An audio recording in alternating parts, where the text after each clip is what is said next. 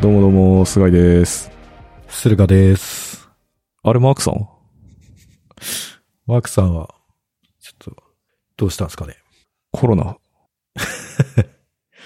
なんか噂によると、コロナワクチンの副反応が出てると。あー、そうなんだ。まあ、知ってんだけ ど。知らないふりしてたけえど。ー すごいですね。若いって証拠ですよね、でも。これしかし、1回目なのか2回目なのか、どっちなんすかね、これ。ね。大体みんな2回目がやばいってね。評判ですけど。 1回目で結構副反応出てたらさ、実はもう直近でかかってんじゃないかっていう。すでに1回目があったってこと。だから強めに出ちゃってんじゃないかな、みたいな。確かに。マークさん、んそういう、この前熱出してましたもんね。ね。あーなるほど。うん。そう、説得力ありますね。でしょうん。マーク、すでにコロナかかってたせい。うん あり得るよ。うん、ありえますね。しかし、いいな。早いな。ワクチンも。早いですよね。ねえな、なんだろう、職域接種ってやつああ、そうかもしんないですね。ね。僕、ようやく、昨日か一昨日ぐらいになんかあの、チケットみたいなやつが届きましえー、マジっすかた。はい。いいな。え、でもなんか、自治体のやつは、7月の、なんか30日とか、そんくらいにならないと、僕の世代は申し込めないから。ああ、そういうことか。だから国の大規模接種しか選択肢がないんですけど、今受け付けてないから、へえ。まあまだ全然受ける見込み立ってないですあ、。そうなんだ。なんか、この間うちの会社で話したら、実はこう、普通の医療機関で行けるとこあるみたいな。探せばあるっていう話を聞いたんですけど。あなんかあんまり仕組みが分かってないんですけど、え、それは医療機関にワクチン打ちたいんですけどって。そうそうそう。自分で探して予約すると行けるみたいな。あ、そういう。俺もよくわかってないですけど。そうなんですね。そうなんだ。ええあんま分かってない。いや、早く打ちたいんですよね。うん。ね、そうなんですよ。うんうちまだ全然来てなくて、遅れてて。遅れてるっていうか、あーまあ遅くて。はいはい。今月の多分半ばぐらいにやっとチケットが発送されるらしいです。結構自治体によって、まちまちですもんね。ねえ。早く打ちたいです、俺も。早く打ちたいです、うそう。で、それでもういきなり本題なんですけど、ん。うん。ちょっと疎開をしようかなと。疎開疎開ってあの疎開ですかそうですね、あの、ひ人が多いところから少ないところへはい。移動して暮らすというエ。スケープ。そうです、そうです。え引っ越すってこといや、一時的な、あのー、なんかですね、今月、東京オリンピックっていうイベントが開催されるらしくて、ああ。あるんですね、あれ。あるんですよ あるらしいんですよ。わかんないけどあ、。そうか。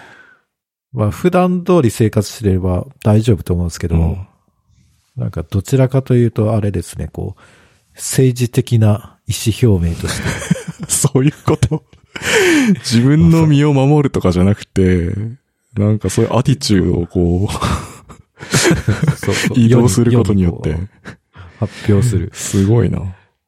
あだから、家で引きこもる方が、その、なんか新幹線とか乗って、あの、田舎の方に行く方が、まあ安全だと思うんだけど、なんか、あ、あえてここは。なるほどねこう。そういう意思表明。逆張って動くっていう。 そうそうそう。しかも、なんか、4連休の4日間だけとりあえ ず。短。 短。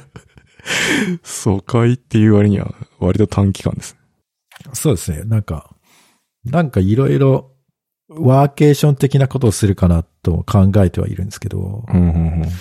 ワーケーションすると、結構モニターとか、その辺をどうする問題とかがあって。確かにね。あと、あの、滞在先の、まあ、ホテル、まあ、ホテルに泊まる、旅館とかに泊まるとして、そこのネットがなんか激予想だと、もうその時点でもう帰んなきゃいけなくなる。 確かに。 なかなかちょっとリスキーなんですよね。なるほどですね。オリンピックでも2週間あるからね。そうなんですよ。だから、でもまあ、最初の開会式あたりが多分一番人の出入りが激しいから、そこをこう、避けるみたいな。そうか。もうじゃあ泊まるとことか手配してんすかそうっすね、なんか、知り合いで、なんか旅館をやっている、実家が旅館をやっているとこがあって、へえ。そこにちょっとお邪魔しようかなと。だから、まあ普通の、あのー多分、いホテルとかだと、まあ結構、お値段、旅行、うん、費用もかかってくるんで、ちょっと抑えめに、やろうかなと。一泊いくらぐらいなんすかいや、その辺はわかんないですけど、多分、まだ7、8千円とかそんくらいですかね。あ、でも全然そういいっすね。で、それでなんか、とりあえず、料理がめちゃくちゃ量が多いという。へえ。なんか、写真見せてもらったらすごい、刺身とか、肉とか、あ、いいな。食い切れないぐらいの感じなんで。ちょっと、まあ、気分転換ですね。多分仕事になんないと思いますよ。そうですね。だから、なあ、あれなんですよ。うん。先日、M1MacBook Air を買ったんですよおおマジっすか。まだ届いてないですけど。うんでそれ持っうてん。何か開発するぞっていう、あ、そうなんだ。開発合宿的な一一人で。人で。 あ、でもいいっすね。そうそうそう。とか。そうなんだ。うん、 M1MacBook Air、いいですね。いや、なんか、ま、そうなんですよね。6年ぐらい多分、今、この、使ってる、おう Mac6 年ぐらい使ってるんで、うん。もういい加減これは、なんか、なんですかね、ブラウン管の砂嵐みたいなのが時々出たりとかする。 6年結構頑張りましたね。いや、結構頑張ってるんですよね。そう。で、まあ、容量も足りなくて、iPhone のバックアップできないし、はい。えちょっと、こう実は、実は結構必要に迫られてたっていうことに気づいて、で、ちょっと、ようやく買いました。あ、そうなんですね。まあまあ、セットアップめんどくさかったっすね。いろいろ。いや、もう、そうですよね。そこが、そこが腰重くなる原因の一つなんですよね。なんか多分、頑張ればできるんですけど、やっぱめんどくさくなっちゃって、うんうん。入れてないやつとかありますもん。Java とか入れ、入れてないっすもん、俺。 Java でも元からなんか入ってますいよやね。入っ入ってないっけてんだけど、なんだったかな入古っいてんのかな入ってなかったっけ一応なんか M1 ネイティブなやつ入れたいじゃないですか。はいはいはい。でもね、諦めちゃった。あ、Java 自体は入ってるね、やっぱ。入ってんだけど。え、Docker はもう使えるんですか Docker は使えます。Docker はネイティブ対応してますね。そう、だからまあ、なんとかなりますよ、大体。じゃあ大丈夫ですね。あと、そうですね。やるやる、やろうやろうと思って、絶対やらないネイティブアプリ開発とか。いいっすね。ね。まあ多分何もものにはできないけど、とりあえず 何かす、なんだろうな。まあ、こう、チュートリアル的な、こう、お手軽スケジュールアプリみたいなやつを。 あ、それこそ、あれ前回の岡野さんのやつ聞きました。まだ聞いてあない。、そうなんだ。その時にフラッターの話結構してたんで、あ、聞いた聞いた。 聞いたけど忘れ てた。おすすめしてフたラねッ。ターいいじゃないですか。ああ、フラッターって、その、両方いけますよってやつそうそうそでう、したっそうですね。け。アンドロイドとうん iOS。そうおおーそれは、なんかいまいち僕、その、触ったことがないんですけど、どういう仕組みで、なんですか、ビルドしたら、両方のソースコードを吐き出してくれるんですあかあ、俺もね、全然よくわかってないですよ、そこは。どういう仕組みなのか。ね、あ、じゃあ、ちょっと、そしたら、フラッターか。なんでフラッターなんですかね。リアクトネイティブとかじゃないんだ。ああ、そうっすね、確かに。最近でも、フラッターの方がなんか人気な気がしてます。いろんなとこ観察してると。へえ。そうなんだ。うん。じゃあ、ちょっとフラッター。そうっすね。なんか、やっぱす、結構、うん、手軽に、手軽にできる方がいいっすね。うん。わかんないけど。うん。いいんじゃないですか。はい。ちょっと、今年の夏は、久しぶりに自分の何かしようかなと。期待してます。はい。そういえば疎開で思い出したんですけど、はい。前結構なんか千葉に移住するかどうかみたいな話してたじゃないですか。はいはいはい。僕、いいサイト見つけて、お、マジっすあの、家市場っていうサイト知ってますいや知らないです。家市場。家市場ってなんか、個人が家売りますとか買いますとかっていう情報を載っけるなんか掲示板みたいなサイトなんですけど。なんか、 今検索したら、うん一番最初のサジェストが、家市場トラブルなん ですけど。大丈夫ですかね。まあ多分まあこのサイトの立て付け上トラブルはありそうですね。えーでもなん、か見てると、あの、スーモとかみたいな感じじゃなくて、やっぱ掘り出し門感があって、単純に見てて楽しいんですよね。おー、いいですね。やっぱ千葉とかのなんか、海沿いのところのなんか、ちっちゃいこううん小屋みたいなやつとかさ。なんか普通の不動産サイト見てたら出てこなそうななんか、はいはいはいはい。家とか土地があってですね。これ、駿河さんにおすすめだなと思って、おーありがとうござい温めまてきすま。した。ありがとうございます。ええうんいいですね。やや訳ありの土地そでうす。そう。なんか大体訳ありっぽそうな感じのやつなんですよ。 渋いですね。はい、あれですかね。まあ、家が建てられればいいんですけどね。まあね、単純に見てて面白いっすよ。いいですね。なんか人の、こう、生活というかです。営みが見えてくるサイトですね。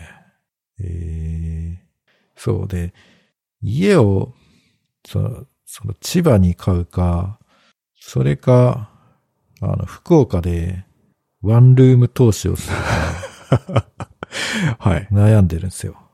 えここの前、今日、今日かうな、ん。令和3年のあの、地下の工事が発表されてて、だから福岡のワンルームは、こう、価格が上昇してるらしいです。だへえ、そうなんだ。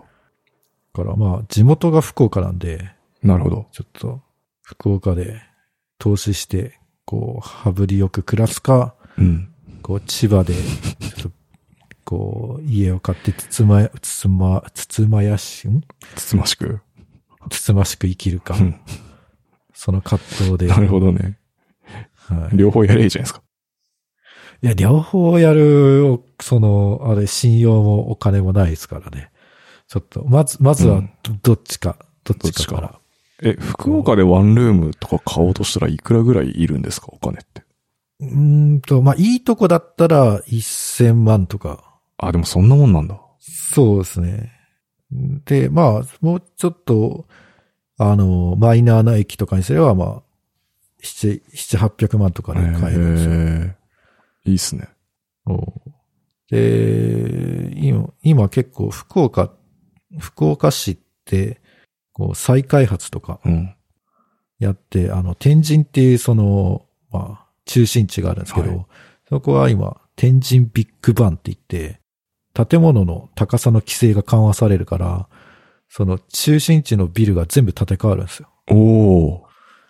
だからすごい今、人の、人とか、そういう動きが活発になってるから、へえちょっと、これは、なるほどね。そのビッグワンに乗っかろうみたいな。そうそうそう。とりあえず乗っかっとけば、なんか、こう、60歳ぐらいには、こう、悠々自適になるんじゃないかなと。 長いスパンで。なるほどね。うん。ワンルーム1個だけだったら難しくない ですかそうですね。多分、いつ年間で10万ぐらい儲かるとか、そのぐらいの。増やしていかないと。そうですね。だから、なんか、調べてみたら、まずは、そこ、まあワンルーム、まあ、儲からないけど、とりあえずそこから始めて、えー、始めるか、それか、こう、築古の40年とか、もう、対、なんか、対応年数を過ぎてるやつだと、減価償却が有利だから、それを、利回り高めで築古のやつを買うのがいいか、とか。で、そ、そこでこう、いろいろこう、銀行に信用とか作って、えー、なんか、そういう信用を得てきたら、次は一当該をして、 なるほど。融資を受けやすくして。そうそう。で、まあ、あと、まあ、えーまあ、分譲マンション買うとか、まあ、そういう感じで、こう、あとはビルを買うとかして、こう、こう、なんか、地主への道を進むっていうのが、まあ、なんか一つの王道ストーリーらしいんですけど。不動産王じゃないですか。そうそうそう。目指せ不動産を。とかを妄想して、まあ、まだ何もアクションは起こしてないんですけどね。僕、仕事から不動産に詳しい人知ってるん で、お、紹介しましょうか。そ、そうですね。なんかなんだろうな。不動産に詳しい人っていうと、こう、怪しい人っていう、こあう、ーイメージがあそうですねあるんですけど。そうですね。あ、そう なんだ。全く怪しくないかって言われると、うん、はい。わかんないですけど。ええあ、でもあほ、ん信頼できる人ですよ。あ、本当ですか。えーじゃあ、ちょっと、いや、本当に相談するかもしれないです。わかりました。はい。まさかの疎開から不動産を。いや、東京はもう、諦めましたけど、福岡や千葉なら、僕のいる場所が見つかると思う。きっと、信じてます。期待して ます。はい。 はい。次行きますか。 そうですね。一個そのさ、まあ移動絡みなんですけど、これも。はいはい。駅ネットって知ってます知ってますね。あ、ご存知ですかはい。あの、JR 東日本だったかなうん。多分。が、やってる、えー、切符の予約サイトみたいなやつうん。ですかね。はい。それがさ、リニューアルしたらしいんすよ。そう、そうっすね。で、この間、駿河さんが、スラックに投げてくれた記事ではいはい。知ったんですけど。てか、前からリニューアルするっていうのは知ってて、そうですよね。なんか、やる気ない FM かスラッカー制だけど、なんか、なんかで言ってたよね、なんか。なんか言います、うん話題になってましたよね。そう、それで僕もスラックに投げたんですけど、で、ついにリリースされたんですよね。みたいですね。でもさ、うん。もうコロナ禍なんで、まあ新幹線乗ることがなくて、そうです多ね。分2年ぐらい乗ってないんで、全く使ってないんですよね。使いたいのに。そうですね、うんそもそも確かに利用すそうなんるですよ。機会が今ないから。結構ね、新幹線使うときは、必ずっていうぐらい駅ネット使ってたんで、あ、本当ですか、うんそのたんびになんか、え全然使い方がわかんねえって言いながら、だいたい何ヶ月かに一遍とかなんで、いい感じに忘れてんすよね、やっぱ。使い方。そうですよね。いや、てかって、その使い方を忘れたら、使、使い方がわかんなくなるっていうのは、割となんか、その致命的だと思うんですよね。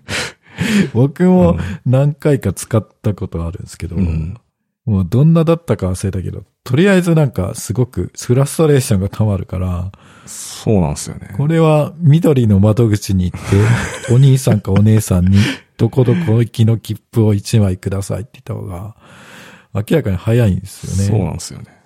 まずさ、昔リニューアル前の時って、まあ、大体僕スマホでアクセスしてたんですけど、そうすると、スマホ版はこちらっていうバナーが一番上に出てき て、いや、そこ、UA で判定してくれよと思って、思いながらあのでかいボタンポチッと押して、そのスマホ版の駅ネットに移動するっていうなんか、ルーチンみたいなのがあったなーっていう。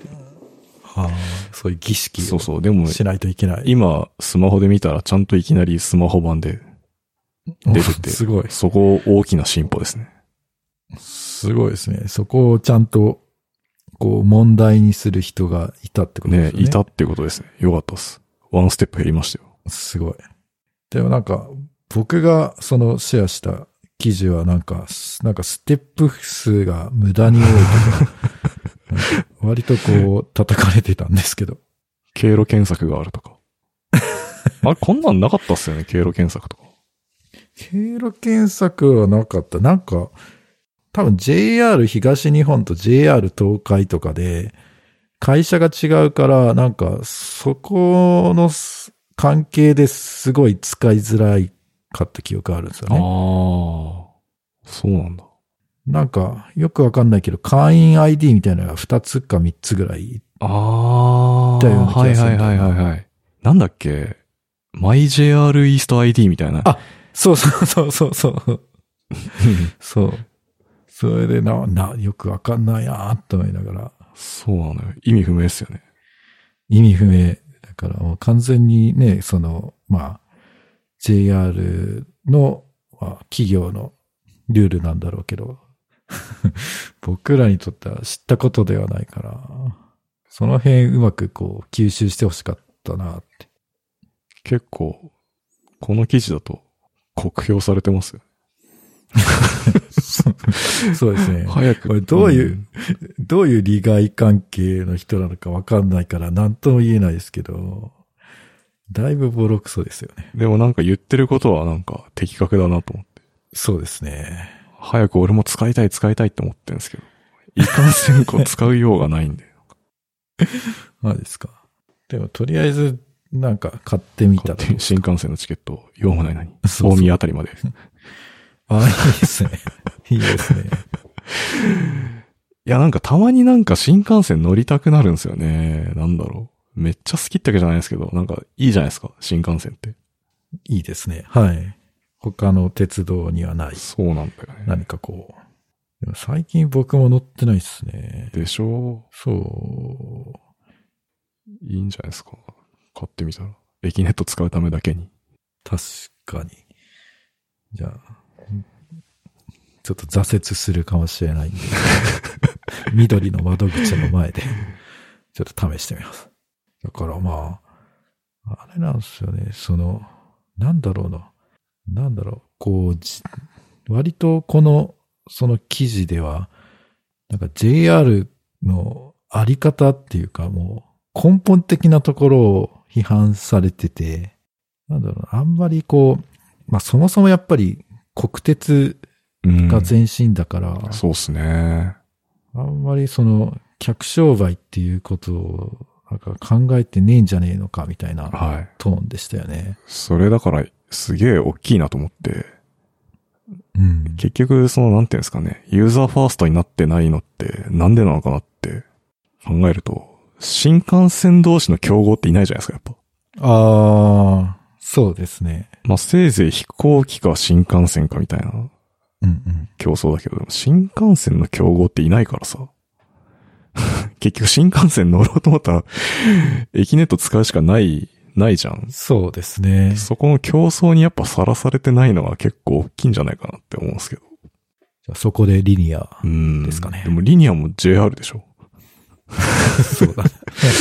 だからね、JR じゃない、もう一人のこうプレイヤーが現れて、なんか新幹線みたいなさ、まあ、例えばすげえトンネル掘ってさ、移動できるようにしますみたいな。 ああ、イーロン・マスクがなんかトンネル掘ってるみたいな感じそうみで。たいななんかそういうさ、JR を脅かす、こう、存在が出てこないとさ、なんか本気になんないんじゃないかなと思って。そうですよね。確かに。でも間違いなくそんなもん作っても赤字垂れ流すだそうけなんですよねじゃないですか。 どこに、どこに作るんだっていう。うんそっか。じゃあなんか小田急あたりが名古屋ぐらいまで延伸すればワンチャンいきますかね。そうね。まあ、JR 東海との戦いなんですかね、そしたら。うん。そう。だからなんだかんだ JR って東日本と東海が、まあすごい利益出てるけど、まあ北海道はもう万年赤字だし、ああ、そうですね。だから、いいのはもう本当東海と東日本ぐらいじゃないですかね。ね。わかんないけど。多分あとはもう不動産とかで頑張ってんじゃないかなって、それこそ思あってんすけど。あうん。ー、確かに。なんだっけ、ホテルとか、そうそうそう。なんかいろいろやってますもやっんね。ぱ駅近のいい土地持ってるんで、なんかね、うんうん、最強なんですよね。 確かに。うんもう、リアル桃鉄ですそね。うそうそう。そりゃ強いわっていう。 ああ、どうやったら、駅ネットが、を使いやすくしようみたいな流れになるのか、わかんないですね。そうっすね。いや、なんか、駅ネットを使わないっていう、その、選択肢は多分響かない気がするんですよね。なんだろうな。あもしくはもう最悪なんか緑の窓口行けばいいかみたいなのがあるからさ、もう緑の窓口閉鎖しちゃうとかさ。 そしたら、えもう間違いなくなんか駅ネットにこう来るじゃないですか。なんとかしろ、みたいな。はいはい。はいはいはいあ。へ閉鎖ってのは何ですかで、デモとかして。取り扱わない、え取り扱わないようにする。だ誰目線ってかわかんないけど。封鎖する。封鎖。うんなんか、なるほど。いやー、そんぐらいしないと変わんないよ、これ。そうですね。なんだっけ、誰かがその言ってたのが、その、ユーザー、乗客に対して何かをするサービスに対して、そもそもなんかこう、その仕様とかを伝える人が社内にいないみたいなことを言ってて、なんかそれ以外のなんかこう、なんだろう、あの、ダイヤの最適化とか、なんかそういうところはなんかちゃんと人がいるらしいんですけど、うーんそのやっぱり対、対、そのお客さん、消費者、乗客に向けて何かサービスを提供するっていうところはなんか本当に弱いらしいですね。ああ、そうなんですね。でも今 JR も今赤字だからうん。どうなんですかね結構。でもどう、どうすればいいいや、ぶっちゃけさ、まあ、コロナになって、多分その、の、うん東京から大阪への出張とか、まあ逆とかが圧倒的になくなってると思うんですよ。うんうんだから最大の敵ってズームとかだと思ってて、ああ、はいはい。 JR 東海の。だから、まあそうですね。そういう出張系が、まあいらないもんな。まあなんか多分なくてもいけんなみたいな人たちも、すごいいっぱい出てきたと思うんですよね。ただ、その、なんか日本の法律って、えーな法律っていうか、あの、出張手当ってあるじゃないですか。うんある。あれって非課税なんですよ。へで、あと、交通費、宿泊え。う費、ん。とかも、その、会社で一泊いくらまで、えー飛行機の片道は何万円までって決めておいたら、差額は全部その申請した人のポケットに内々できるんですよ。へえ。だから出張手当とその差額はもう完全に非課税なんで、なんか、そういうなんか、節税のサイトとか見ると、まずはその、しそういう旅費規定を作りましょうみたいなのが。なるほどね。そういうテクニックがあるんだ。そうそうそう。だから、なんかそういうことをやりたい人は多分、がいる限り、多分新幹線使う人っていうのは結構なくならないい。なくならないじゃないかな。そうか。節税のために移動する。そう。 そうそう。だから、なんか、やたら出張が多いおじさんとか、多分そういうのが目的なんじゃないかなって。はい。はい。ちょっとはい。今日は本当はですね、なんか、まあ、マークさんもいれば、あの、今週末に、であの、エヴァンゲリオンを見に行くことにしたんで、えーマジでうん。でも、何も見たことない、初めてのエヴァンゲリオンだから、あ、そうなんですかそう。そういう人でも楽しめるように、あの、いろいろインプットをくださいっていう会を想定してたんですあーよ。なるほどね。それはいい企画ですね。とりあえず調べたら、まず、時間が、あの、上映時間が2時間半ある。めっちゃ長いっすよ。いや結構、これは、なんか、ちょっと高いお昼寝代になるのでは、みたい な心配が。とりあえずトイレは一回行きましたね、僕。途あ、中でそうなんだ。うんえ、それは何ですかもう、こ、ここはもう、いいやって、もう。多分これはなんか、最後の戦闘前のちょっと、こうなんていうんですかね、こう一旦こう、抑えられてるとこだな、みたいな。飲み計らって、さっと行ってきました。 へえ。長いんだ。長かったね。え、全く見てないってことですか他のやつ。全く見てない、その断片的に、その、 3分、1、2分とかは見たことあるんですけど、うその、通して1話とか、うんあの、い一編とかを見たことはないですあねあ、。そうなんですね。で、まあ、主要なキャラクターの名前は知っていはいて、はいはいはい。まあ、この人が碇慎二君だなとか、この人が綾波レイさんだなっていうのはわかるんですよ。で、なんか、よくわからないけど、なんか、使徒っていうのと戦う話っていうのが、まあ、僕の持ってる予備知識。あ、でも、そんだけ分かってたら全然いけますよ、多分。いける、うんた戦える戦いますよ。お、俺、今まで大体全部見てますけど、うん それでもよく分かんなかった。置いてけぼり感とかもあったんで。え それは何どういうこと ストーリーがう何ん回見見てようがって見こてとなのかろうがそんなもう関係ないんじゃないかなって気がしてます。そうなんだ。え、そそれは、え、逆に何、何を楽しみ に見てるんですか終わり、やっぱ終わるのを見に行ったって感じですかね。ああ、こう、一つそのうそうそう。作品の終わりを見届けるといそううで。すね。なんか、うん。うん義務、義務みたいなもんっす。いやー、しかしすごいですね。アベンジャーズというといきなりエンドゲーム見るみた見たもんですよね、なんか。他を見ずうに。ん。ああ、でも、アベンジャーズの方が絶対わかんないですよあねあ、。そうっすね。まあでもあうれ、んとりあえずなんか戦ってるシーンとか見てなんか、おーみたいな、なってればいいか。あああ、エヴァンゲリオンもでもそうか。いやー、そうか。楽しみですね。あ、楽しみですね。はい。はい。